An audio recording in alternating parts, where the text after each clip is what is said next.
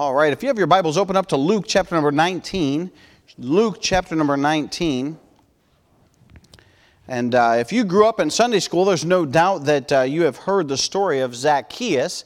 And, uh, and that's what I want to touch base on t- this morning as, uh, as we'll go to Luke chapter number 19. And before I forget to mention, I meant to make mention of this earlier and I uh, slipped my mind, but uh, Brother Bob Stauffer had surgery this week and things went well and uh, he is home and recovering. Please continue to pray for his recovery, and I know that he'll certainly appreciate that. And we've, you know, we've had a lot of people that have been sick as well, and a lot of sickness going around. Continue to pray one for another, and uh, we don't always mention everyone and all the sickness. If if we did, boy, we'd never get through it all. Um, and then certainly I'd forget somebody because it seems like every week somebody else is sick, and uh, the next day somebody else is sick, and so we can't. It's tough to stay on top of it all. But pray one for another, and uh, and uh, Lord willing, uh, we'll get back to normal, whatever normal is. Okay, we've uh, kind of lost the sight of what normal is, but uh, we'll get back to whatever normal is as best we can.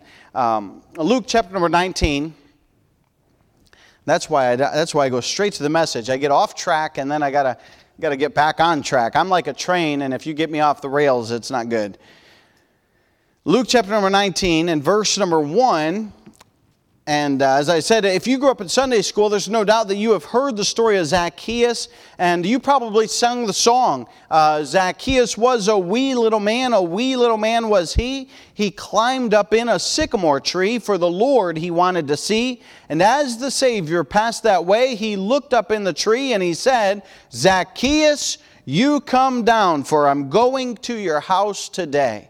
And uh, I was reading through this, and uh, I'm not kidding you when I said I, I, read through this and read through this and read through this, and, and I probably jotted down about four outlines. And, uh, and we're not gonna we're not gonna look at all four outlines. Don't worry. I am not gonna preach a let's see three times four 12 point sermon this morning.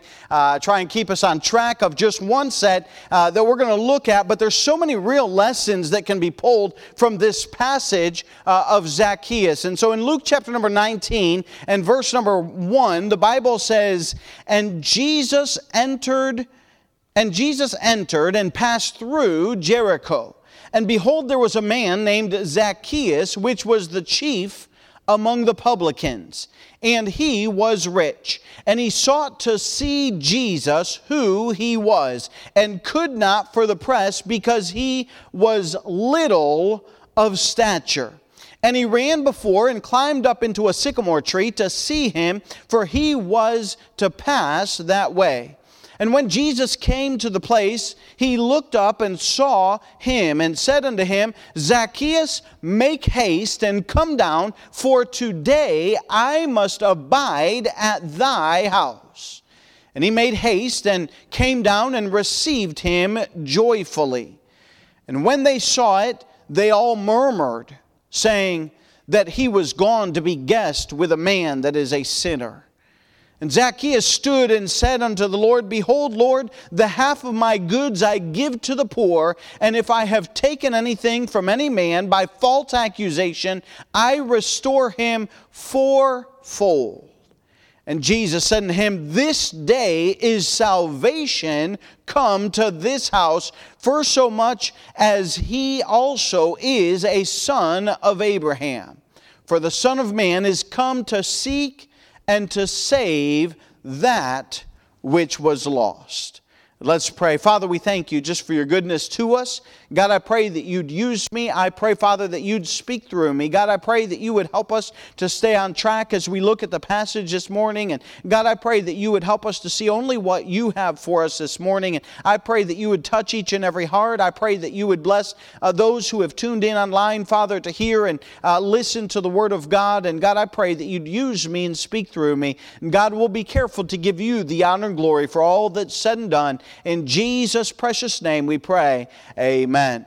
As we look at this passage this morning, I want us to see some things, uh, some, some really some observations about Zacchaeus' life. And uh, there's a lot of observa- observations that can be pulled from this passage as we look at it. But the first thing I want you to notice about Zacchaeus in verse number two, the Bible says this And behold, there was a man named Zacchaeus, which was the chief among the publicans, and he was rich. I want you to notice in verse number two that Zacchaeus was, and I'm going to put this in air quotes for those that are calling in on the telephone, successful. He was successful. By all measures of the world's standard, Zacchaeus really was a successful man. You look at that phrase, and the Bible says there that he was chief of the publicans. And I got to looking that up. I thought, what is that, what exactly does that mean? And, and so I was looking it up, and, and I found that it's only used one time in the entire Bible, and it's right here. And so, uh, so I guess we'll have to just take our logic and break it down. And a chief would be, uh, well, if you look in the Bible for other chiefs, you'll find uh, chiefs of, of certain things. I, I, they slip my mind right now what they are. But, uh, but they had, there were certain things of, of which they were chief. There was, I think, the chief priest or the uh, chief soldier. They, there were several things that are mentioned as chief. And that would mean that they are the boss. They are up on top. And you look at this and you find out that, hey, Zacchaeus probably was a very prominent businessman. Zacchaeus, now what did he do? He was a publican. A publican simply means that he was a tax collector. Uh, but as you think about that, uh, that's not a very popular idea. Uh, but, but because he was chief, he was probably top in all of Jericho. That's where he was from. That's where he was as Jesus was passing through Jericho. And so, in most people's eyes, they would look at him and they'd say, Man, that's a successful businessman. They might not like him, but he was chief. He was the boss. He was on top. He was somebody that was uh, ahead of everyone else. And, and so, we find that, hey, that's considered successful by the world. After all, the world uh, wants you to advance and climb the corporate ladder and go to the top and be the boss of everything. And, and that's their idea uh, of being, uh, being successful.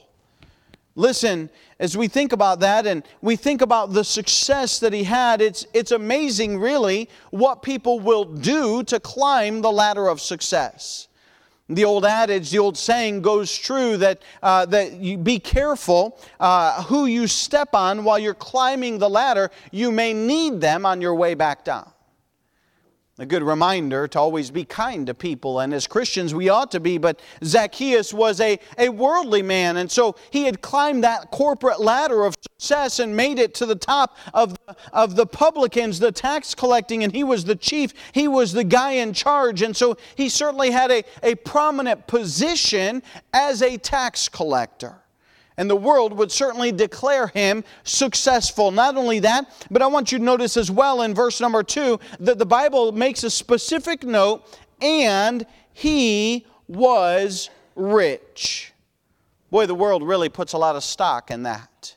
I mean, after all, I was talking with somebody this week, and and uh, and he was he was referring to our area around here, and and rather north of here in in Massillon, and uh, and he said, yeah, there was a, a, gated community, and and I knew right what he was talking about, and and uh, really the world looks to that and says, well, those are the successful people. After all, they're the ones are uh, are, are they've made it in life, and they're making a lot of money, and and people tend to look at at at your possessions and what you have as being successful. The world puts a lot of stock in that.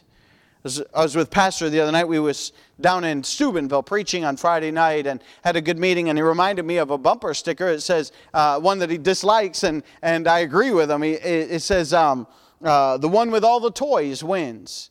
That really sums up the world's philosophy. I mean, it really does. They think, hey, to have all of those things, and listen, it's not wrong to have possessions. We certainly understand that. But let me just show you a few things about possessions and about riches. The Bible says, and you can just note this down in Ecclesiastes 5 and verse number 10, the Bible says, He that loveth silver shall not be satisfied with silver, nor he that loveth abundance with increase. This also is vanity. Riches cannot satisfy. By the way, we notice that even in Zacchaeus' life, uh, because Zacchaeus, though he had great wealth and though he had prominence, we find that when Jesus passed by, he was curious to see hey, who is this Jesus and what is going on? And so we find that the Bible is very clear that uh, wealth does not satisfy and riches do not satisfy. Uh, in the past, I've looked up examples, and you can find many examples of people who seemingly would have it all. I mean, uh, if you were to look at them, I, man, I'd say, man, I'll, I'll take one of his cars, I'll take one of his boats, I'll take one of his bikes. I mean, all the toys he's got, you know, and, and uh, probably wouldn't even dent his wallet. And, and you look at their life, but many times you find behind all of those toys a person that is very unsatisfied and unhappy in life because all the riches and all the things that you can acquire in this world cannot satisfy. That's what the Bible is saying here in Ecclesiastes 5:10. He that loveth silver shall not be satisfied with silver. Worldly pleasure cannot bring satisfaction. Possessions cannot bring satisfaction. Not only that, but I want you to notice that riches cannot redeem. Save your spot here, and I want I do want you to go to this verse in 1 Peter chapter number 1. And I'd like for you to see this. I, I think it's important to see this in the Word of God. 1 Peter chapter number 1.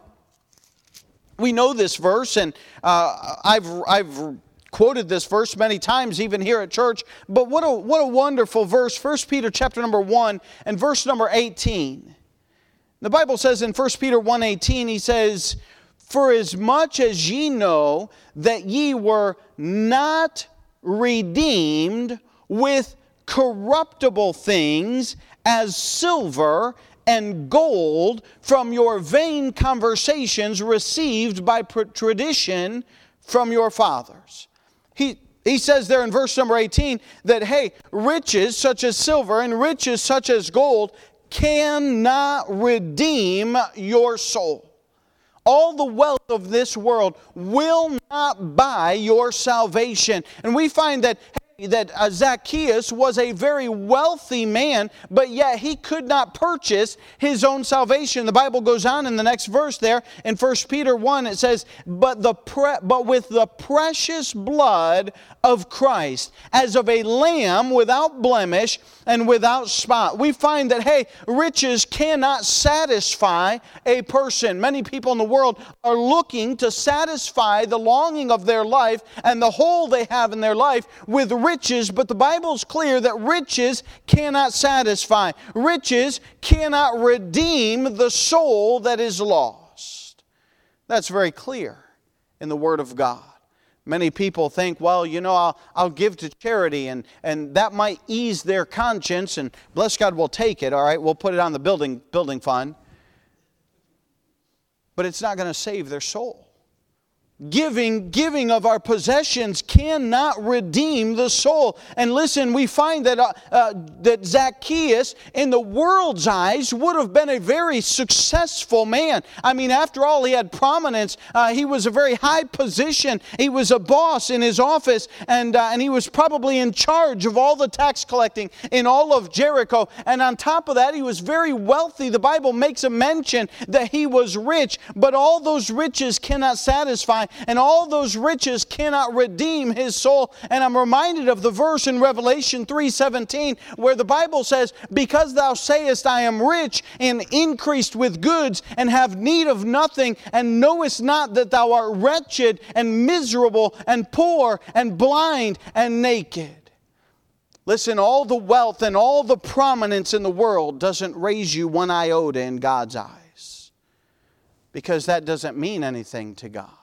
God's not interested. God owns the cattle on a thousand hill. God's streets are paved in gold. You understand what I'm saying? I mean, it's mere asphalt to Him, and it doesn't matter. Uh, all the wealth of this world really doesn't mean anything to God, and all the prominence that other men will give you does not mean anything to God. But in God's book, listen, uh, you must be born again. That's what means something to God. And success in the world's book does not equate success in God's book.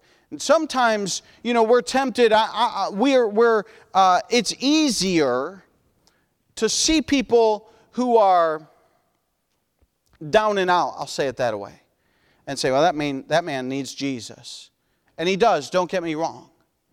And then we see the prominent people that are well off and, and they're bosses and they have finances and they have everything. And they say, man, they're doing all right.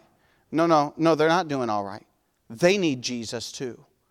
And sometimes we overlook that, and sometimes we don't recognize that. And Zacchaeus was prominent, and Zacchaeus had possessions, but Zacchaeus was poor, spiritually speaking. He had nothing. And so we find that by the success that the world would equate and say, hey, Zacchaeus was a wealthy man, he truly was not a wealthy man, but he was rather a poor man in spirit.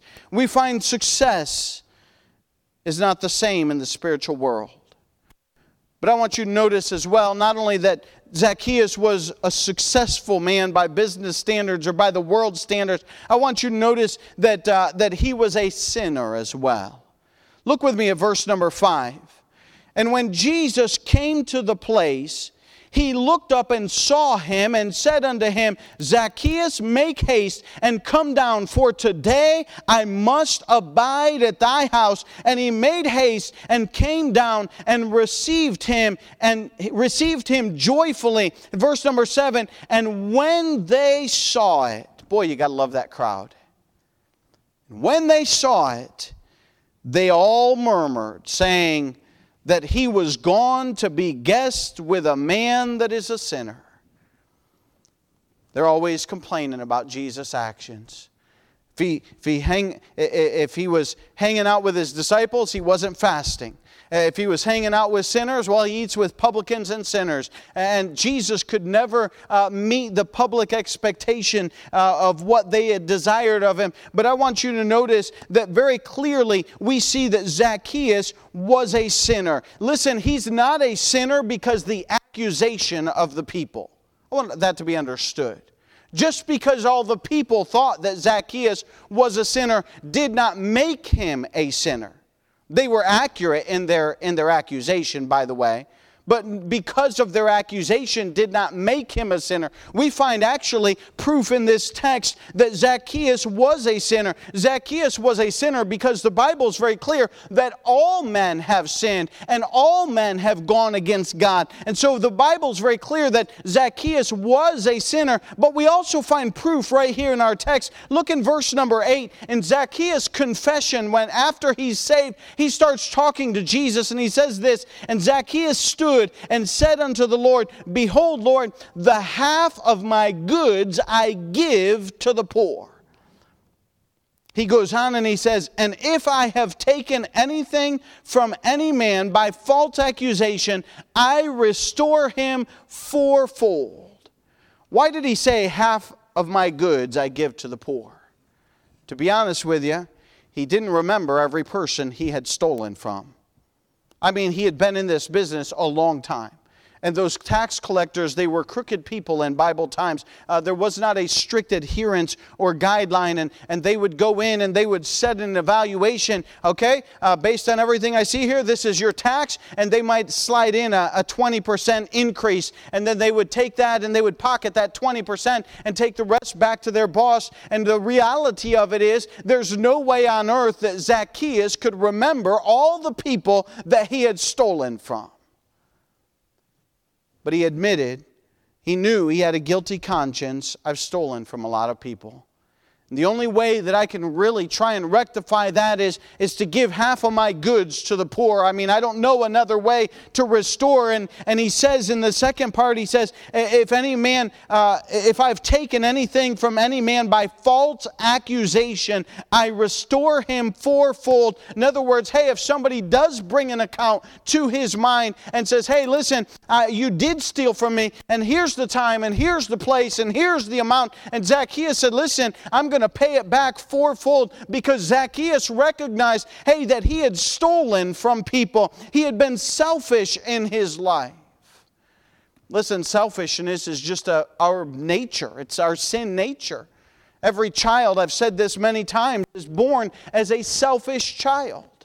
And, uh, and it's just part of our nature. And, and, so we find that Zacchaeus was a sinner. We see the proof in the text. I want you to notice this. Not only was, uh, had he stolen from people, but I want you to notice this effect about sin. Sin will leave you in a lonely place in your life. Look back with me at verse number three. I found this interesting. The Bible says it's talking about Zacchaeus, and he sought to see Jesus, who he was, and he could not for the press because he was little of stature.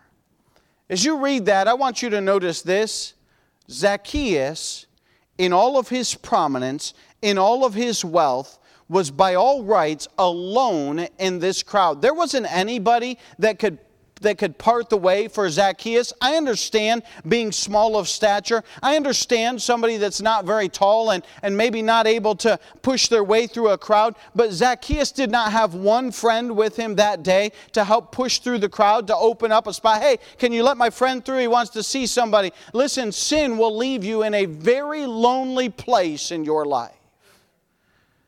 Zacchaeus is an example of that. We find that he was in a crowd of people, but he was isolated by himself. Sin tends to isolate you from other people. And I want you to notice not only do we find that he is a sinner, we see the proof of his sin, but the Bible would tell us that there is a punishment for sin. The Bible says in Revelation 21 8, but the fearful and the unbelieving and the abominable and murderers and whoremongers and sorcerers and idolaters and all liars shall have their part in, a la- in the lake of in the lake which burneth with fire and brimstone, which is the second death. Listen, this morning we need to, we need to be reminded that hell is a real place. It is a place that people go to. It is a place that sinners go to. And but by the grace of God, there go, uh, there go I. We need to be reminded that hell is a real place. I'm glad and I thank God for my salvation, that I put my faith in Jesus Christ as a young boy. Uh, and I know for a fact, hey, that when I die, I'm not going to go to hell. Not because Shane Rice is a good boy, not because Shane Rice puts a lot of money in the offering, not because Shane Rice went to the mission field and served the Lord in charity works and here and there, but because Shane Rice put his faith and trust in Jesus Christ to save him. That's why I, I'm assured of my home in heaven. Listen, all those other things, they, they don't count for salvation. That's not going to save anybody. But, but there is a real place that's called hell. And we oftentimes, we're, we're grateful that we're not going there. We're grateful that we're assured of a place in heaven. But we need to be reminded that, hey, there are men and women who are successful in this life, who are bosses, who are wealthy. There are people who are poor. There are people who are middle class. There are people over every spectrum of, of the economic realm that are going to die and spend all of eternity in a place called hell because there is a punishment for sin. We find that we need to be reminded of that, and hell is a place of no escape. If you were to flip back just a, uh, one chapter in Luke chapter number 16, or, or, a couple pages rather, and you would find that uh, the Bible gives an account of that rich man who had died. And the Bible says, and he lifted up his eyes, being in torments and he was in hell. And you read down through the passage until you hit verse 26, and, and he's given instruction. And he says, And beside all this, between us and you, there is a great gulf fixed, so that they which would pass from hence to you cannot, neither can they pass to us that would come from hence. And it is a place where they will suffer and be stuck for all of eternity. And there's a punishment for sin we find that Zacchaeus, not only was he successful, but Zacchaeus was a sinner. There's no doubt about it. There's a punishment for that sin. But I'm glad for this passage. Look with me in, back in Luke 19 in our text in verse number 6. Go back to verse number 5. I love this verse. And when Jesus came to the place, he looked up and saw him and said unto him, Zacchaeus, make haste and come down, for today I must abide at thy house. Verse number six, and he made haste and came down. I love this phrase, and received him joyfully. That phrase just sounds and echoes out salvation at that moment. What a, what a wonderful verse that Zacchaeus received Jesus Christ. I, I jotted down several verses here. One John 1:12 says, uh, "But as many as received him, to them gave he power to become the sons of God." listen, when a sinner uh, realizes he sinned and he receives the Lord Jesus Christ as his Savior, listen, he is born again and he is saved and he's become a son of God. What a wonderful verse that he received him joyfully. I'm reminded of the verse in Revelation 3:20 we read in verse 17 earlier that said that uh, they that you think you have everything but you don't know that you're uh, blind and naked and needy and, and have you're wretched and have need of, of everything. And he goes on in that same passage and he says in verse number 20 behold I stand at the door and knock. If any man will hear my voice and open the door I will come into him and will sup with him and he with me. I just love that verse because if we recognize our need, we open our heart to him, listen, he'll come. He's not going to force his way in. John 6 37, all that the Father shall uh, giveth me shall come to me, and him that cometh to me I will in no wise cast out. What a blessing to know that, hey, Zacchaeus was called on that day, and, and God looked up in that tree and he said, Zacchaeus, you come down uh, from going to your house today. And, and, and Zacchaeus said, Man, hallelujah. To have all the guests in the world, I'll have none other but Jesus Christ in my house. And he gladly received him. What a wonderful verse. What a wonderful time. Man, do you remember the day that you got saved? And I don't know about you, and I just remember knowing, man, that I am saved. I was young and I probably didn't understand all the, the, the things of sin, and honestly, I'm kind of glad I didn't, but, uh, but I did know this I'm saved. I'm glad that I can receive the Lord Jesus Christ. It's childlike faith. Whether you're a young person, whether you're an old person, hey, you ought to be able to go back to a time. You might not know the exact date, you might not know the exact time, but you ought to have a place in your life that you can go back to and you say, Well, I know for sure I put my faith and trust in Jesus Christ. This day, Zacchaeus wouldn't forget. He was up in that tree. He could tell you the story. Uh, he, was, he was very familiar with it, and he received Jesus Christ. I want you to notice this as well. He was a saved man because he received Jesus Christ as his Savior, uh, not because of all the things that he did afterwards. That is a show of his salvation. But I want you to notice as well that he recognized Jesus as Lord. I love verse number eight. The Bible says, And Zacchaeus stood and said unto him, Unto the Lord, Be Behold, Lord, the half of my goods I give to the poor, and if I have taken anything from any man by false accusation, I restore him fourfold. And listen, uh, Zacchaeus recognized in his life before what was Lord in his life, before what was important, it was probably wealth, it was probably prominence, it was probably the success of the world that he was driving for. And he had arrived at that point in his life when he had the prominence. He had the possessions and he realized all of this is vanity, all of this is empty, and I have all of this, but I have nothing in my life and I'm still in need of something. And so, as Jesus was passing by, he said, Man, I want to see him. And when he did, and Jesus called him out and he said, Hey, I, am coming to your house, he came down and he gladly received him and he says, Hey, Lord, I'm done serving the world. I'm done serving the wealth. I'm done serving the prominence. I'm done serving the world's idea of success. And now I want to serve the Lord because I want something different. And you'll notice there in verse number eight, hey, I love this. Uh, you, you know this man got saved as a tax collector. He's saying, man, I'll give it all away. I don't need it because I have the peace of God in my life. And I got my eternity settled with God. And that's not what saved him. Understand that because salvation does not come of works, but works come about because of salvation.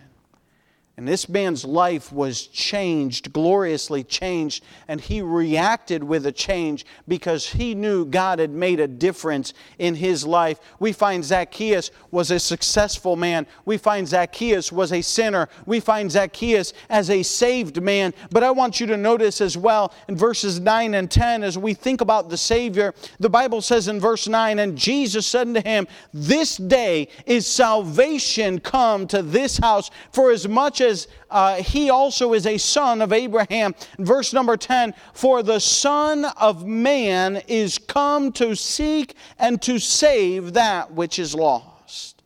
Why was Zacchaeus a saved man that day? Because of a seeking Savior.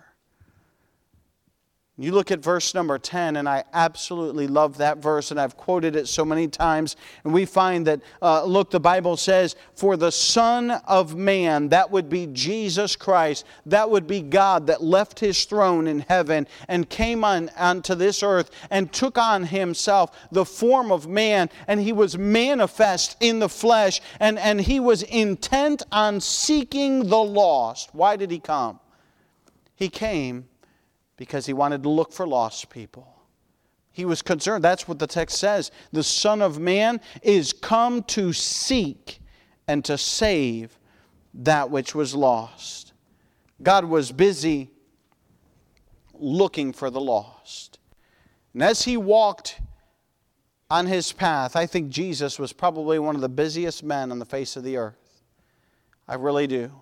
You talk about if he would have had a cell phone, I'm telling you, every second it would have been blown up with texts. I got, I got a case of leprosy here. I got a deaf man here. I got a blind man here. I got a sick aunt here. I got a need here. And, and he would have been bombarded with the needs of the world. And even without the technology, he was bombarded with the needs of the world.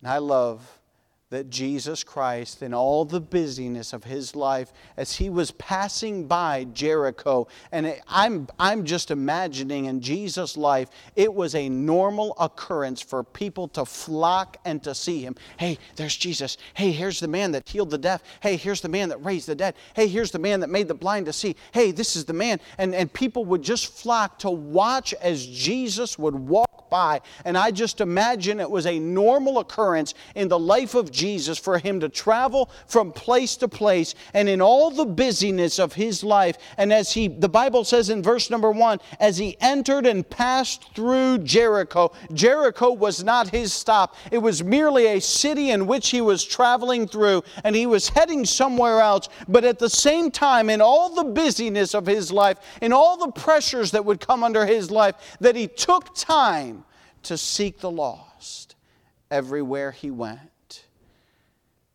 The Bible says there in verse 5 and when Jesus came to the place, he looked up.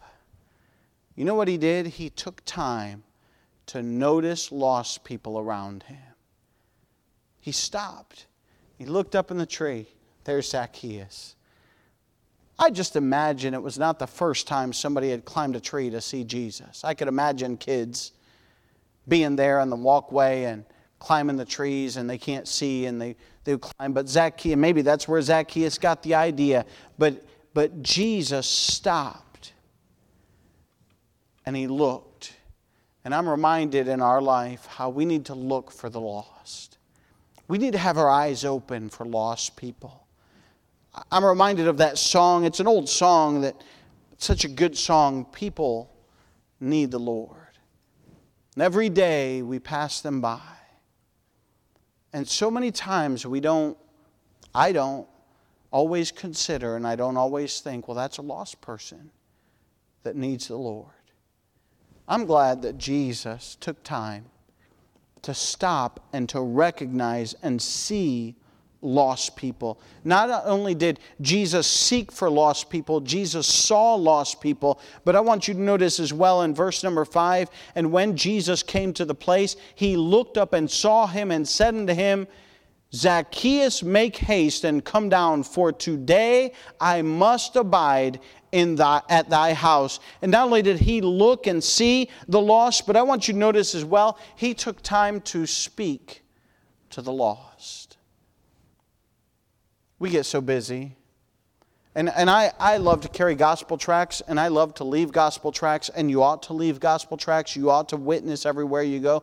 But sometimes we need to stop and speak to people and say, hey, God loves you, God cares about you. Can I, show, can I share with you some gospel verses about how you can know for sure where you'll spend eternity?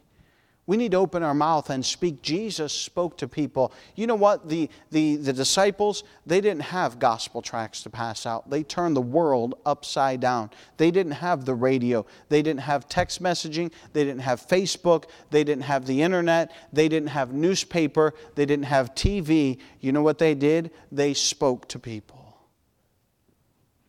And we have all those things, and I'm all for using every avenue that we can to get the gospel out, but let us not forget the most basic thing of speaking to other people and letting them know that, hey, Jesus Christ loves them, died on a cross for them. Jesus Christ sought the lost, He saw the lost, and He spoke to the lost. And we find that Zacchaeus was saved that day.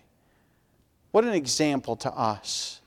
What an example in our life to pattern our lives after Jesus Christ. And we ought to talk to people. We ought to see people. We ought to seek the lost. With every head bowed and every eye closed as we stand to our feet this morning.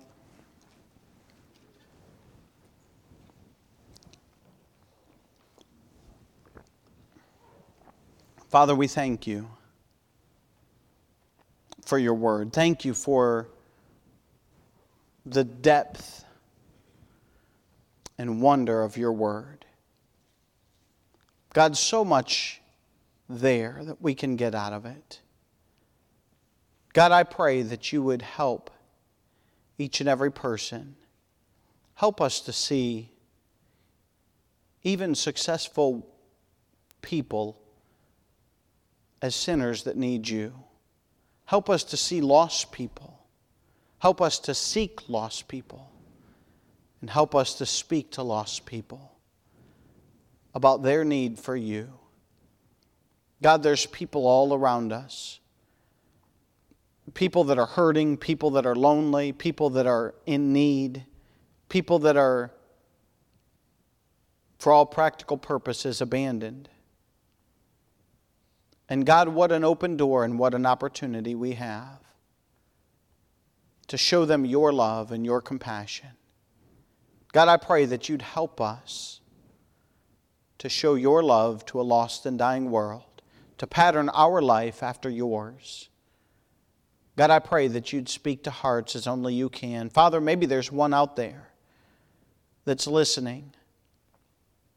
And by all rights, they're successful in the world but they find themselves with that void in their life.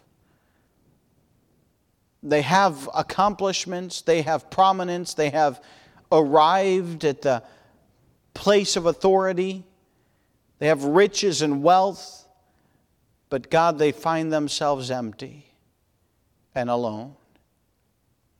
God, may they turn to you. God, just as you said in your word, Behold, I stand at the door and knock.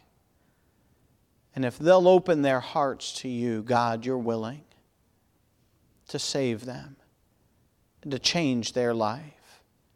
God, I pray that you'd speak to hearts as only you can. In Jesus' precious name, I pray. Amen. As we have a hymn of invitation, if God's spoken to your heart, the altar's open. Christian, we need to pattern our life after that of Jesus Christ to seek the lost, to see the lost, and to speak to the lost.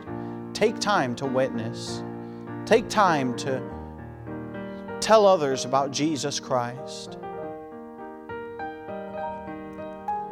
Maybe you listened to this message and you realized in your life that you're trusting in your riches, you're trusting in your prominence.